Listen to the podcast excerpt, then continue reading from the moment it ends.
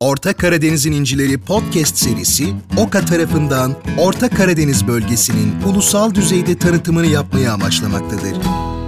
Merhaba sayın dinleyenler. Orta Karadeniz'in İncileri podcast serimizin 3. bölümünde Çorum Müze Müdürü Metin Çakar'ı konuk ediyoruz. Metin Bey nasılsınız? E, çok teşekkür ediyorum. Hoş geldiniz. Hoş bulduk. Çok sağ olun. E, o halde başlayalım. Bugün Çorum Müzesi'nin yatılı olarak deneyimleyerek öğrenme fırsatı sunması özelliğinden konuşalım istiyorum.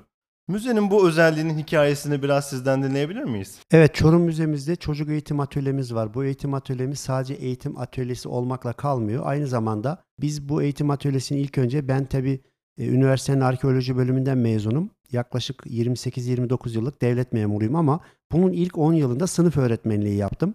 Bu sınıf öğretmenliğinden kalan çocuklara bir aşinalığımız, çocuk sevgimiz vardı. Çorum Müzesi'nde çalışmaya başladığımda o dönemdeki müze müdürümüz de e, Çorum Müzesi'ne gelen ve müzeyi gezen sadece vitrinlere bakıp çocuklar çıkıp gidiyorlardı. Oysa e, müze e, yurt dışındaki ülkelerde müzeler aynı zamanda birer eğitim ve bilim yuvası. Sadece ziyaret edilen, gezilen, görülen noktalar değil. Ben bunlardan bahsettim. Zaman içerisinde müzeye gelen çocukları burada sadece gezmekle değil de onları burada oyalayabilecek ve onlara müzenin farklı yönlerini gösterebilecek bazı başka etkinlikler yapılması gerektiğini düşündük, planladık. E, sağ olsun o zamanki müdürümüz de bu tip şeylere çok ilgili, çok aydın, bilgili bir insandı. E, müzemizin içerisinde de gerçekten kullanılmayan boş bir personel lojmanı vardı 100-150 metrekare kadar. Burada bir eğitim atölyesi kurabilir miyiz diye planladık. Eğitim atölyesini kurduk. O günden sonra da e, müzemize gelen öğrencileri ve okullara o eğitim atölyesinde bir günlük işte 8 saatlik veya 2 günlük 16 saatlik eğitimlere tabi tutmaya başladık. Tabi bu eğitimlerde eğitimi veren kişilerin de e, kimlikleri çok önemliydi. E, bu konularda bilinçli bir öğretmen olması gerekiyordu orada. O öğretmenler için de üniversitelerin müzeoloji bilim dalından bir akademisyen profesör hocamız müzemize geldi ve buradaki personelimize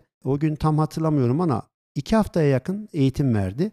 Bu personelimiz müze eğitimi konusunda oradan diploma aldılar ve e, müze eğitimcisi oldular normal arkeoloji görevlerinin yanında. Biz şimdi ilimizden gelen okullarla eğitimlere başladık. Yaklaşık 10-15 farklı eğitimi çocuklara işte sikke nasıl basılır veya işte Hitit çivi yazılı tablet nasıl yazılır veya işte bir tişörtün üzerine arkeolojik bir logo nasıl yapılır gibi pek çok farklı eğitim yapıyoruz. Fakat sonra bir şey fark ettik. Tabi e, bu duyuldukça ilimizin dışından da okullar buna gelmek istediler ama geldiklerinde mesela örneğin Samsun'dan bir okul geldi Tabii o okul buraya geliyor. Ertesi günde kalması gerekiyor. Kalabilecek yer sıkıntısı, işte otellerin ücretleri vesaire. Bu çocukları nerede ağırlayabiliriz veya en uygun ücret olmadan diye düşündüğümüzde o eğitim atölyemizin altında bulunan ikinci bir lojmanımızı da içinde dönüşüm yaparak biz yatakhaneye dönüştürdük. Böylece e, Çorum'dan katılan öğrencilerimiz günübirlik eğitim alıyorlar. Akşam evlerine gidiyorlar. Oysa il dışından gelen çocuklarımız da biz bu eğitim atölyesinde yatırabiliyoruz. Bir gece, iki gece konaklayabiliyoruz. Yaklaşık 10 tane kız öğrenci, 10 tane erkek öğrenci kalabilecek şekilde 20 kişilik bir e, eğitim atölyemizin yatakhanesi var. E, şöyle yani müzenin içerisinde küçük minik bir otel var. Biz bu şekilde bu eğitim atölyesindeki çalışmalarımıza devam ettiriyoruz.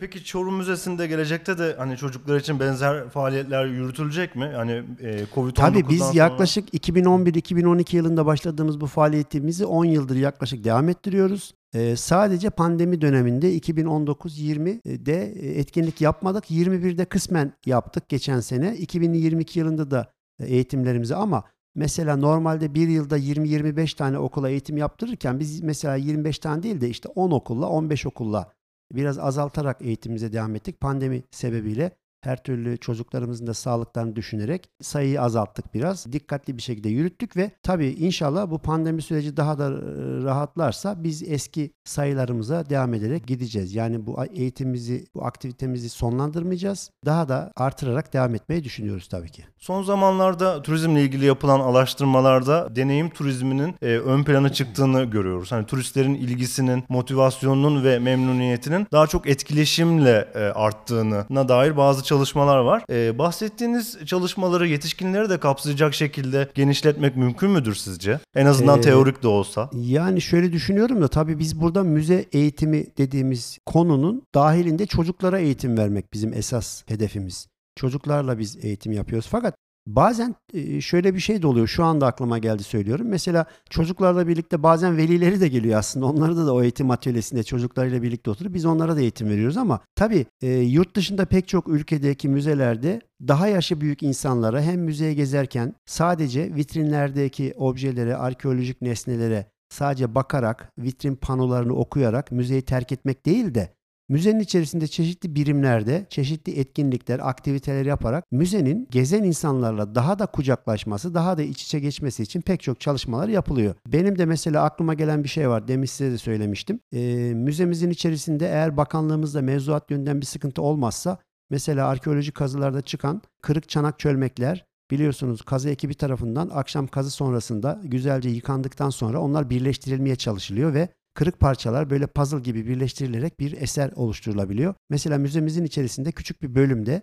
kazılardan çıkmış e, kırık parçaların birleştirilmesi için böyle bir e, alan yapmayı düşünüyoruz. Bunda gelen ziyaretçilerimiz orada hem hoş 3-5 dakika 10 dakika geçirip böyle bir eğlenebilirler veya böyle bir deneyimleme yapabilirler. Bunu da inşallah önümüzdeki günlerde denemeyi düşünüyoruz. Güzel bir fikir. Peki müzeye gelen yetişkenler e, nelerle karşılaşacaklar burada? Hangi koleksiyonlar sergileniyor? Biraz ondan bahseder misiniz? Çorum Müzesi tabii Çorum İç Anadolu'da bir yer biliyorsunuz. Ülkemizin genelini düşündüğümüzde Karadeniz bölgesi, Ege, Marmara, Akdeniz, İç Anadolu, Doğu Anadolu. İnanın bunların her bir bölgesinde ayrı bir arkeolojik kültür varlığının ağırlıklı olarak etkisini görüyoruz. Bizim İç Anadolu'da da en çok eski Tunç Çağ dönemi ve Hitit dönemi arkeolojisi daha yaygın. Tabi Roma dönemi, Bizans dönemi, Helenistik dönemde var ama e, onlar da Akdeniz'de daha ön plana çıkıyorlar. Bizim İç Anadolu'da Çorum Müzesi tanımlamak gerekirse bir Hitit müzesi gibi düşünebiliriz. Daha çok ilimizdeki bulunan arkeolojik kazılardan Hititler dönemine ve eski Tunç Çağı dönemine çıkmış olan son derece güzel ve unik objeler Çorum Müzesi koleksiyonunda sergileniyor. Ayrıca diğerlerine göre daha az olmakla birlikte e, bizim Çorum Müzesi koleksiyonunda işte Frig dönemi, Helenistik dönem, geç Doğu Roma dönemi veya Bizans diye adlandırdığımız dönem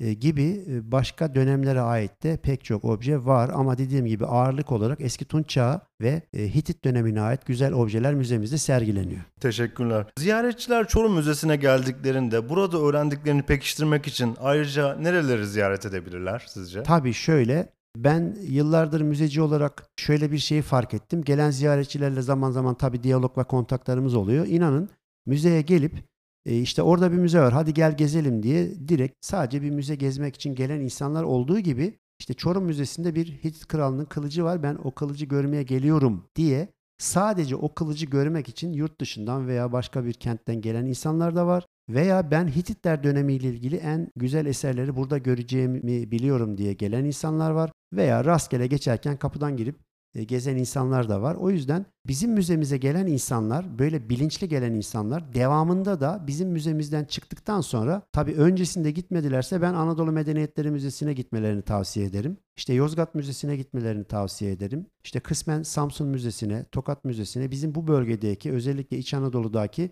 müzeleri de Kayseri Müzesi'ne mesela Kültepe'den çıkan çok güzel Asur dönemi eserleri orada var. Kayseri Müzesi'ne gitmesini tavsiye ederim. Çünkü buralarda bizde olmayan eserler orada var. Orada olmayan eserler de bizde var. Mesela Sivas Müzesi'ne giderlerse bizde olmayan çok güzel bazı Hitit eserlerini görürler. Ben kıskanıyorum onları. Ama onlarda olmayan pek çok güzel eser de bizde var.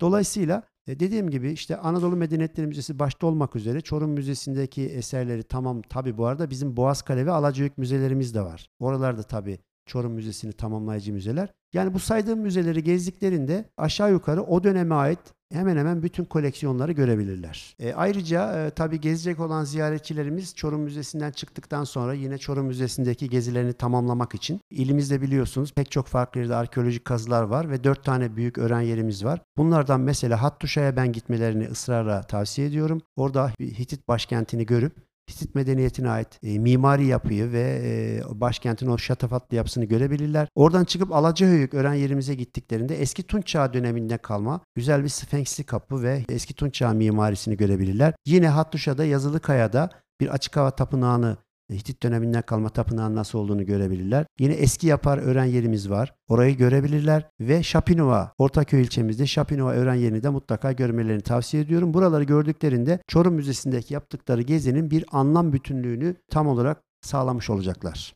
Teşekkürler Metin Bey. Bu konuştuklarımızın haricinde eklemek istediğiniz bir şey var mıdır? Evet önce geldiğiniz için teşekkür ediyorum. Bu fırsatı bana verdiğiniz için. Tabii biz biliyorsunuz OKA'yla da geçmişte pek çok çalışma yaptık. E, Ben bunu, burada hepsini tek tek uzun uzun anlatmak istemiyorum ama mesela bizim için çok özel bir OKA katkısı olarak çocuk eğitim atölyemizin konaklama bölümüyle ilgili OKA'nın yaptığı desteği biliyoruz. Orada OKA ile birlikte çalışmıştık. O proje OKA olmasaydı zaten gerçekleşmeyecekti. O yüzden e, Orta Karadeniz Ajansı'na, bütün yetkililerine, bütün görevlilerine sizlere de çok teşekkür ediyorum. Peki teşekkürler. Biz teşekkür ederiz Metin Bey. Çok sağ olun. E, sayın dinleyenler, Orta Karadeniz'in İncileri podcast serimizin 3. bölümünde Çorum Müze Müdürü Metin Çakar'ı konuk ettik. Geri bildirimlerinizi ve sorularınızı bekliyoruz. Bir sonraki bölüme kadar hoşçakalın.